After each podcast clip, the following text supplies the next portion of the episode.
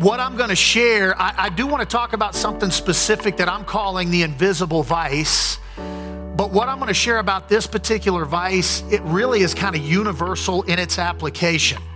And so while I'm going to be speaking about one thing specifically, uh, I want you to think about whatever it is that you're struggling, kind of sub that in if what I'm going to speak on this morning maybe isn't just a dead uh, center fit. All right, but but here's what's happened. Like last the last 12 to 18 months have been a struggle for everybody.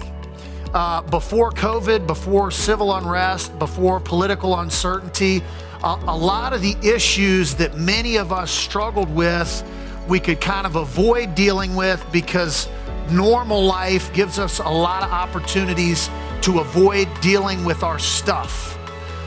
But you throw in a global pandemic with a lot of civil unrest and some political uncertainty, you quarantine people in their own home, and then all of a sudden, those demons that I've been running from, those vices that I've been running from, catch up to catch up to me. And I'll spare you a recitation of the headlines, right? But on a lot of fronts for a lot of people, the last 12 to 18 months have been really complex and challenging to say the least. And that language might not be strong enough. The last 12 to 18 months have maybe been the most overwhelming, the most depressing, the most anxiety inducing, or, or, maybe just the most downright miserable uh, months you've endured in your entire life. And I, for one, am glad that's in the rear view mirror. My family and I have pastored churches in Northeast Louisiana for the last decade. And we uprooted our family last March and landed in Colorado Springs from Northeast Louisiana, March the 13th, two weeks ago, two weeks and a year ago.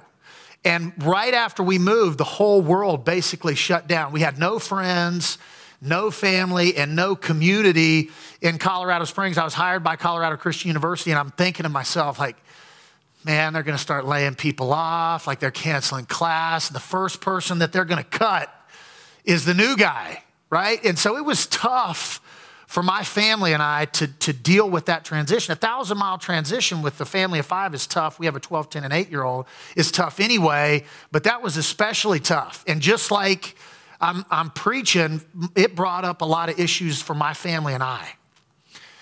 So we start praying through stuff, we start battling through stuff, we start reading God's word, and God kind of showed me and, and reminded me of some self evident truths about life this side of heaven that I want to share with you and remind you of before we get into talking about what I want to talk about this morning. Self evident truths, you, you know what these are. These are truths that prove themselves true time and time again in the trenches of everyday life.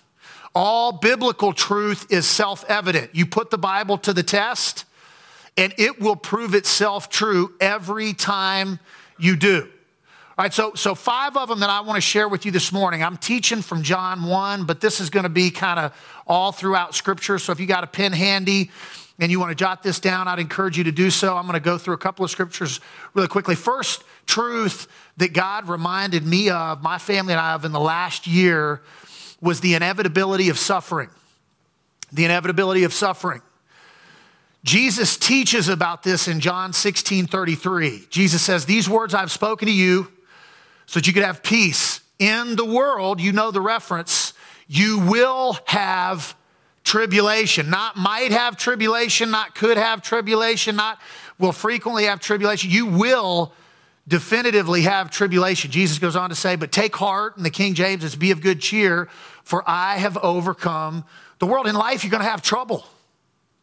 In life, you're going to have seasons of suffering, which means life is less about avoiding suffering and more about how you respond.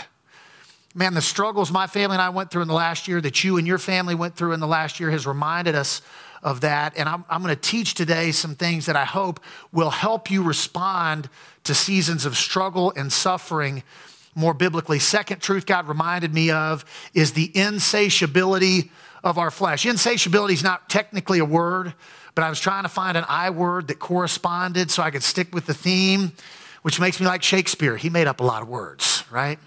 Uh, the insatiability of our flesh. The Apostle Paul is teaching a small group of believers in Ephesus about this concept that we'll never find satisfaction in the natural. In Ephesians chapter 4, verse 19, he puts it like this Having lost all sensitivity, this group of people that has sought pleasure in the natural, they've lost all sensitivity. They've given themselves over to sensuality. And here's what's really important. So, to indulge in every kind of impurity, they've tried every sin that they can. And what happens? They have a continual lust for more. Now, consider that for a second, church. Paul's teaching some Christians that there are a group of people who have given themselves permission to seek pleasure in the natural. And what happens to these pleasure seeking people? As they've given themselves uh, the permission to seek pleasure in the natural, they find what everybody finds when you seek pleasure in the natural, right? You become insensitive to sin and completely and utterly unsatisfied. But the, the more stress we feel, the more suffering we're enduring, the more hardship we face, the easier it is for us to make excuses for ourselves and give ourselves permission to seek pleasure in the natural instead of surrendering in the spiritual. And if last year or the last 12 to 18 months has been as challenging for you as it has been for me, lots of us have given ourselves permission to seek pleasure in the natural. Ladies and gentlemen, what do we find when we do that? We lose sensitivity, the conviction of the Spirit. It's easier for us to do wrong, and we are completely and utterly unsatisfied. The scriptures call that having a continual lust for more. Too much is still just not quite enough. Hope to teach you some things this morning that will get you back on the path of spiritual surrender rather than seeking satisfaction in the natural. Third thing uh, that God reminded me of in the last 12 to 18 months is the intrigue of sin. The uh, intrigue of sin. This is Mark 7 21. Jesus says, Evil comes out of us.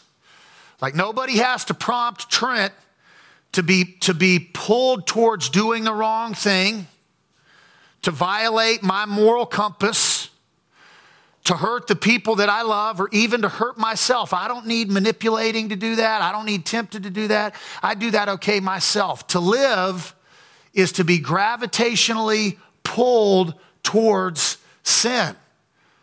Man, what we learn is that when we're in isolation, when we're feeling down and out, when there's a lot of uncertainty, that gravitational pull feels stronger, maybe even than it normally does. And I'm hoping to share some things with you this morning that'll help you shake off that pull a little bit and guide you a little bit closer to the life, love, and light of the Lord Jesus Christ. The fourth thing that, that God reminded me of is the insufficiency of isolation. Genesis 127 says we're created in God's image. And part of that means we're designed for human connection. And you might be able to survive as a lone wolf out there in the big bad world for a little while, right? Like some of us lived through that. We surrendered our lives to Christ. The old friend group was no longer a group we could hang out with. And so we had to be a lone wolf until we find the right kind of community with the right kind of people, with the right kind of spiritual outlook to blend in again with, to, to build some community with.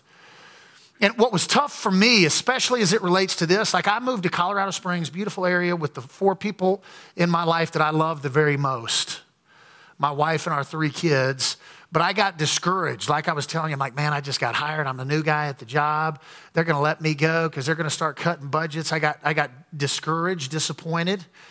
And I didn't want to share that with my family because I didn't want to dis- discourage or disappoint them, right? I didn't want to worry them. So I was keeping a secret. And when we keep secrets, what does that do to our feeling of intimacy and the people that we're close to, in the relationships with the people that we're close to? We feel isolated from them, even if we're living under the same roof or in the same room, right? And so even though I had the people I loved the most around me, I still felt isolated and alone. And hopefully this morning, you're going to learn some things that you can do to really connect more deeply with the people that God's placed in your life, your family, your church family, and feel better connected maybe than you have in a long time. I'm hoping that's true. The last thing God reminded me of is the inadequacy of our own will the inadequacy of our own will. We need the Lord, we need His Word, and we need His church. In those three things, we find salvation, we find guidance, and we find the support we need to live the life God is calling us to live this side of heaven where we're not just surviving. Man, so many of us have been on survival mode for the last 12 to 18 months. Me too. But that's not God's plan. God doesn't want you to just survive, He wants you to thrive. And, and I think what's happened is it's been easy for us to get caught up in invisible vices. And as a result, we're just trying to survive. And are we finding any satisfaction in those things? I've already made the case no. So I'm convinced that the thing standing between you, who you are now, and the person you want to be that you know God's called you to be is this invisible vice. I'm going to share it with you. I'm trying to build the tension. That's what good preachers are supposed to do. Is like, tell us, Trent, what the vice is. Like, we're ready. Let's attack this thing. Let's do battle. Is an invisible vice. And I, I, sometimes I talk about this using a Lord of the Rings metaphor. I'm kind of a nerd, um, and I've got a Lord of the Rings sword hanging in my office. Um, and, and in the book, if you're not familiar with the, with the story, there's a guy who has a ring that can make him invisible, and if he feels like it gives him power. But when he puts it on, it attracts like these dark, evil people to try to come and take it from him. But he, he keeps it secret and he tries to keep it safe and he thinks it's giving him power, but it's actually poisoning him. And it's not until he destroys the secret, invisible vice that he thinks is giving him power, that it's actually destroying him, that he's set free. It's a really good metaphor for sin in our lives. And that's, that's the point kind of of the lesson. And so the, the, the invisible vice that I feel like's maybe set its hooks in you, that I want to teach you about, and you can sub in any vice you're dealing with into this discussion, is technology. Is technology. You got it in your pocket right now. All right, so let me give you a fact to try to make my case, okay? The Nielsen Group, they do some research about behavior in the United States. Last year published a study. And, and in the study, the Nielsen Group was interested in figuring out how much time uh, people spent on their phones in an average day. So they did a cross sectional study.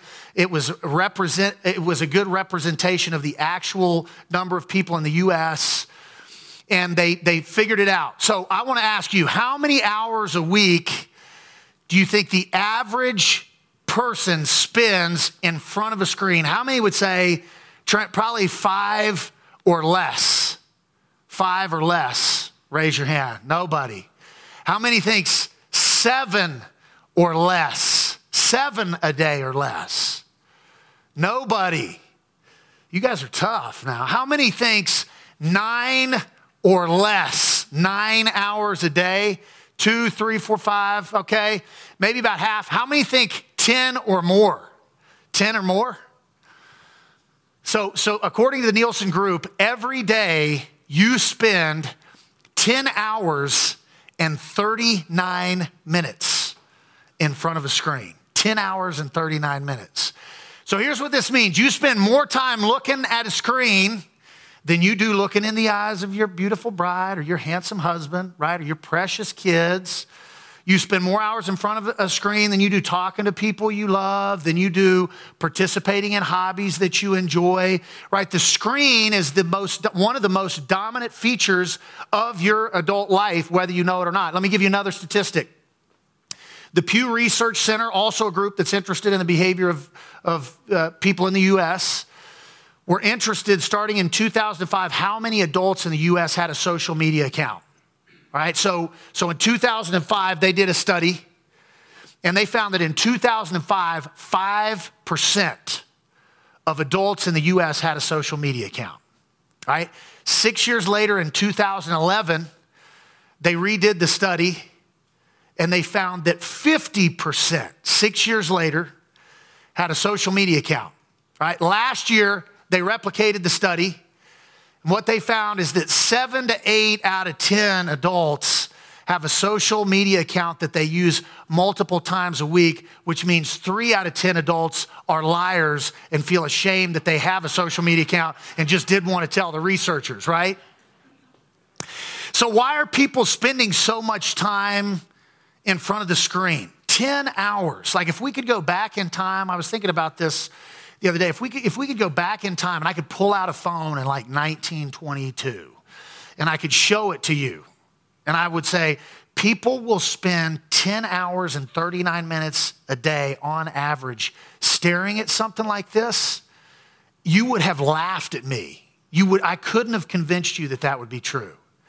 But that's the state we're living in. Now, some of you are wrestling with me right now and you're going, Trent, Trent, Trent.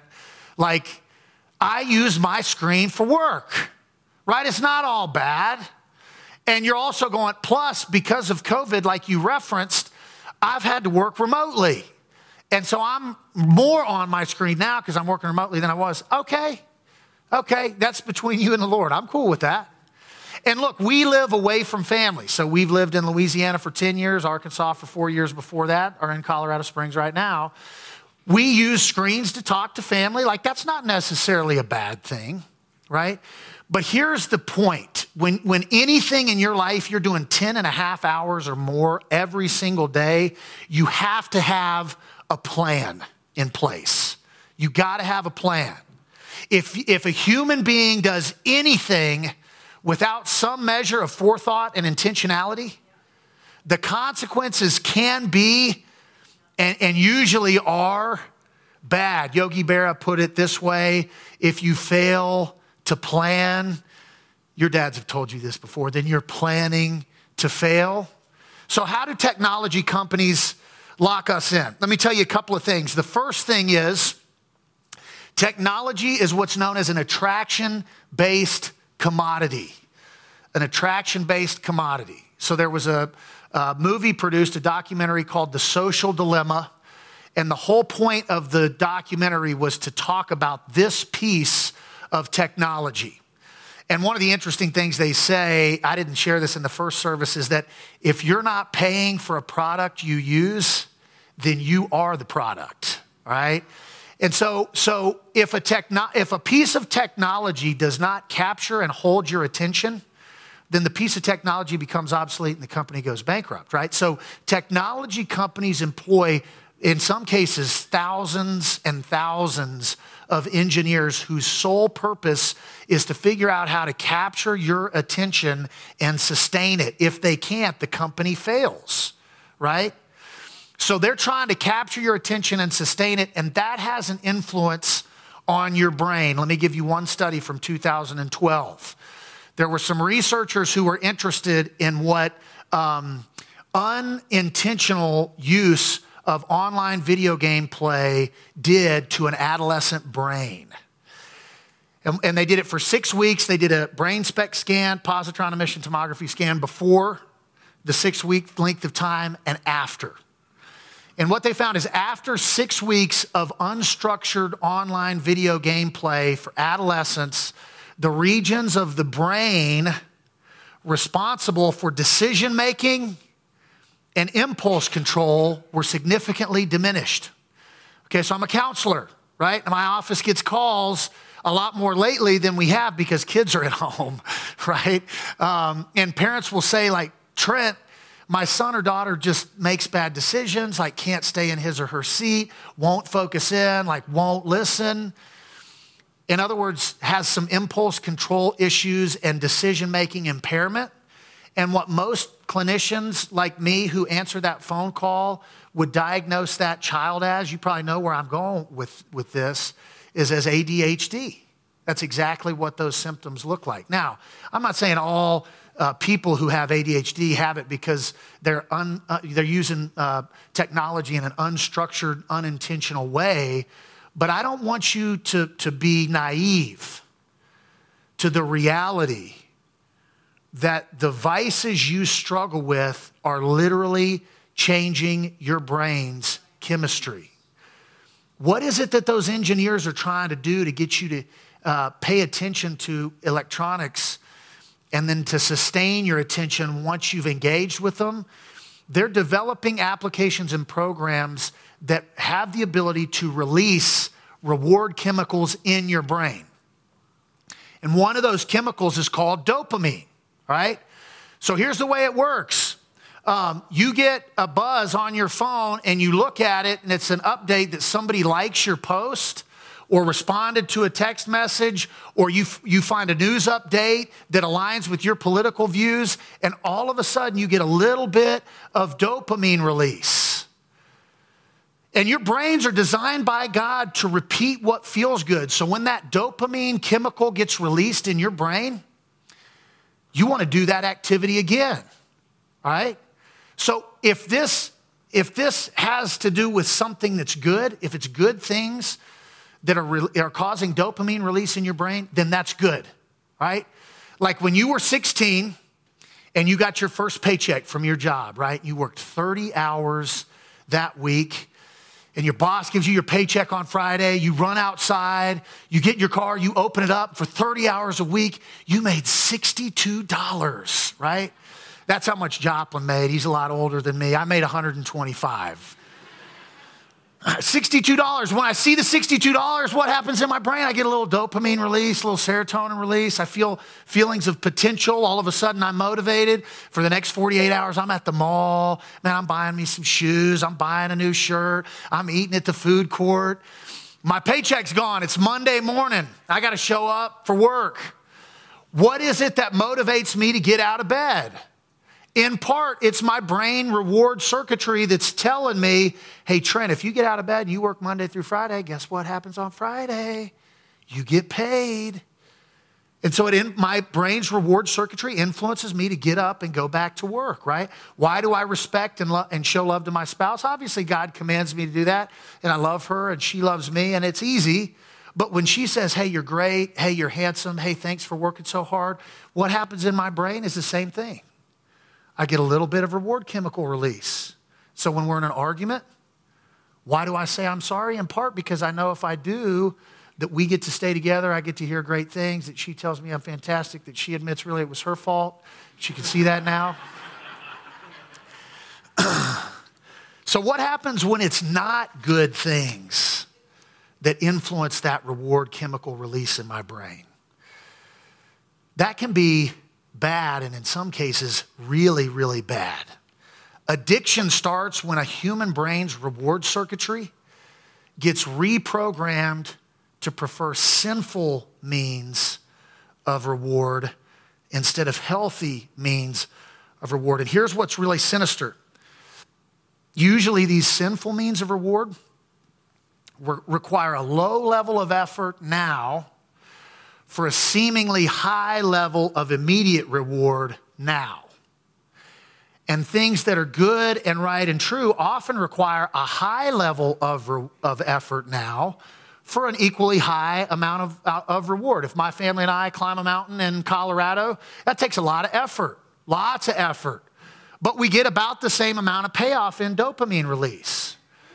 But to look at my phone or to play a video game or to use some illicit substance requires virtually no effort now for a seemingly high amount of reward now. But what's so sinister is there's eventually a much higher cost later with sinful bad stuff to clean up the mess that that sinful bad stuff causes in my life. But it sometimes takes weeks or months or even years before I have to pay that cost. And so I can get locked into a vice before I even realize what it's going to cost me in life to get out of it. Have you ever noticed? Let's see how bad it is in your case. Don't, don't, don't raise your hand, right? Let's just you be honest with you and God. How many of you have ever reached in your pocket and just habitually checked your phone to see if you got an update or a text or a like or an email only to realize your phone didn't actually vibrate or ring or get an update. You just habitually checked. Why did you check? I'll tell you. I'll tell you. Because your brain is craving a little reward chemical release and influences you to feel like maybe your phone just buzzed and reach in your pocket and check it. This is what we call an addiction treatment a craving, right? Why do people have a craving or an obsession about a particular drug? It's because their brain reward circuitry leads them to crave the thing that they've programmed their brain to know will release those reward chemicals in their nervous system. Okay? Technology ends up then becoming something we've got to use more of and more of and more of and more of to get the same effect. This is known as tolerance, right? I got to have a little bit more to feel like I did the last time. Could that be you? Let me ask you another question. How many of you, while you're watching television, are also surfing on your phone while you are watching TV? Don't raise your hand, okay? What? What? How can you do those two things at once? And some of you are like super crazy and got music going in the background, something in the microwave, playing a board game, looking at the phone, something on the TV, right? How, why is that? That wouldn't have happened 50 years ago. Well, I don't know. I don't know, really. But one thing could be that your brain has a higher tolerance for those reward chemicals and, and as a result requires more stimulation to achieve the same effect. So let me summarize all this in, in a statement that I, I hope will kind of give you a sense of what I'm meaning. You and I have a tendency to wrap our lives around to wrap our identities in whatever scenarios in our life are giving us the most reward. For some of us, the tendency may be not to wrap our identity up in technology. Okay. Well, I've mentioned a couple other things that have a payoff. You may wrap your identity up in the degree to which your spouse is satisfied in you. You may seek to find the satisfaction only Christ can give in your spouse. That pays you a little bit of reward chemical when he or she says you're great. Maybe that's your struggle. For others, maybe the tendency is to wrap your identity up in how much money you've got. And if that's you, I want to talk to you about where I want to go out to eat after church. And we'll, we'll dig into that a little bit. Some wrap their identity up in their careers. People tell you you're great, you get the job done, you're hitting your sales quotas, you're making money. Maybe that's your struggle. Most of us wrap our identity up, most adults, seven out of 10 that are at least being honest, wrap our identity up in the degree to which our social networking site connections approve of us. Approval defined by how many likes, comments, and shares we get on a given day. What's, what's so sad to me about this is anything you wrap your identity up in other than the Lord Jesus Christ sets you up for feelings of depression, loneliness, and isolation, no matter how physically close you are to the people in your proximity. What can you do about this? Finally, I'm getting to my text. All right? John chapter 1, verses 4 and 5. I'm not going to keep you much longer. Here's what the scriptures say In him was life, and that life was the light of all mankind. And the light shines in the darkness, and the darkness shall not overcome it. Three things John's gospel teaches right here in this section of scripture as it relates to Jesus that I want to teach you briefly this morning. The first thing is that life principle. Church family, the place you are supposed to wrap your life up in is in the identity and person of the Lord Jesus Christ. The only life worth living is a life lived after the lifestyle of Jesus. The only satisfying life lived this side of heaven is a life lived after the lifestyle of Jesus the only true freedom you and I have this side of heaven is the freedom we find when we surrender our life and will over to the Lord Jesus Christ day after week, after month, after year. What has to matter most in life is that our identity is found in and defined by the Lord Jesus not your spouse, not your social media, not your career, not your bank account, not any other thing in the natural. The second thing that John 1 4 and 5 teaches is the principle of light. The principle of light. Now, I've always taught this differently until we had kids, and my kids are, are Lego building kids. And one time I had to walk through our living room with the lights off. And, and I got to confess, and it's good, for, it's therapeutic for me to talk about this. I almost lost my religion trying to make it across my Lego infested living room in the dark. And I, God spoke to me and taught me what the light of Jesus is intended to do in life. I'm going to teach it to you the way John's gospel teaches it. So I'm going to reference a few scriptures from the Gospel of John John says that the only source of direction in life is Jesus' light. That's John 8 12. Follow Jesus and we won't walk in darkness. So you, you choose your vice, right? Follow Jesus in that area and you won't walk in darkness. The only way to minimize pain in life is to live in Jesus' light. That's John chapter 11 and verse 9. He does not stumble who walks in the light of the world. The light of the world is Jesus. So stumbling implies pain. If you notice my wife kind of hobbling around here on uh, in a boot, right? She had an accident. We were doing an ice climbing expedition and some bears came out and they chewed the ropes where we were climbing. No, that's not exactly what happened. We, a curb moved places right at the last second. It was just terrible. Yeah, so you stumble and fall. What happens? It hurts, right? It hurts. That's the teaching in John 11, 9. You don't want to stumble. You don't want to get hurt. You want to minimize pain in life. Then follow after the light of Jesus. The primary means of lifting a feeling of darkness and depression in life. I should know as a clinician, this is part of what I do day in and day out the primary means of lifting a feeling of darkness and depression is connecting with the light of Jesus. That's John 12, 46. Irresponsible, unintentional use of electronics will steal your sense of direction, increase the pain you feel in life, and raise the potential for you to be deceived and depressed. The remedy is to surrender our use of Jesus, our use of technology to Jesus, and to allow the light of Jesus, which is his teaching and example, to help us use technology responsibly and intentionally. Third principle taught in John chapter 1 is the principle of power. And when we fully surrender, Jesus will empower us to use technology responsibly and deliberately. Uh, uh, it's the spirit that resurrected the Lord Jesus Christ from the dead that will help us find the willpower to surrender.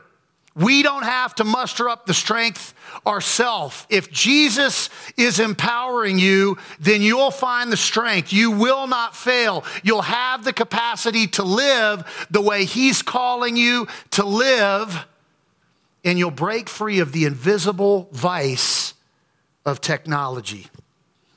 So let me give you some changes to make in 2021 that I, that I believe will really help you live set free of this invisible vice. Here's the first thing the first thing is leave the screen. Leave the screen. For most of us, the first thing we grab when we get out of bed is not the Bible, it's not our wallet and keys. Think about this. It's our phone. Leave the phone. Grab the Word of God. Grab a book. Go make a cup of coffee without your phone stimulating your brain. When you're at a stoplight, do the person behind you a favor, right? And don't look at your phone. Just break that cycle. Don't constantly engage in technology every time you've got the opportunity. I've got books that I'll recommend. Joplin's got books that he can recommend. Man, invest yourself in maybe reading five books this year. Lots of people tell themselves, I just don't have time to read. I don't have time to read a book. Let me tell you something, ladies and gentlemen. If you're on, if you're in front of a screen 10 hours and 39 minutes a day, you have the time. You got the time. You're just using your time to do other things. So get a book. Don't pick up your phone, leave the screen, and you'll notice you, you begin to get set free a little bit more each day. Second thing, use the screen. Don't let the screen use you. Have a plan, like we've talked about. Be intentional. Uh, one thing that I've tried to do, and this is more do as I say, not as I do, right? I'm still trying to work on this, is set aside maybe just 10 minutes an hour to check your social media or your email account. Not, not 50 minutes every hour, right? Um, look at things that are uplifting and encouraging. That likely means no news channels of any variety, right? Intentionally listening to music that's positive and uplifting, watching shows that remind you of some fun things you've done in life or some victories God has done. Whatever your plan looks like, I'm okay with as long as you have a plan. The third thing is do what I call an intentional dopamine decrease. So you really can't like fast from dopamine. It's a naturally occurring chemical in your brain, so it's always kind of in there a little bit. But here this is what's happened, all right? The generation after me, right? So like the 12 to 30 year olds have this intolerance for a thing called boredom. Boredom. You've heard of this, right? So boredom. So, what being bored means is you basically just have to sort of like sit around and watch the paint dry, right?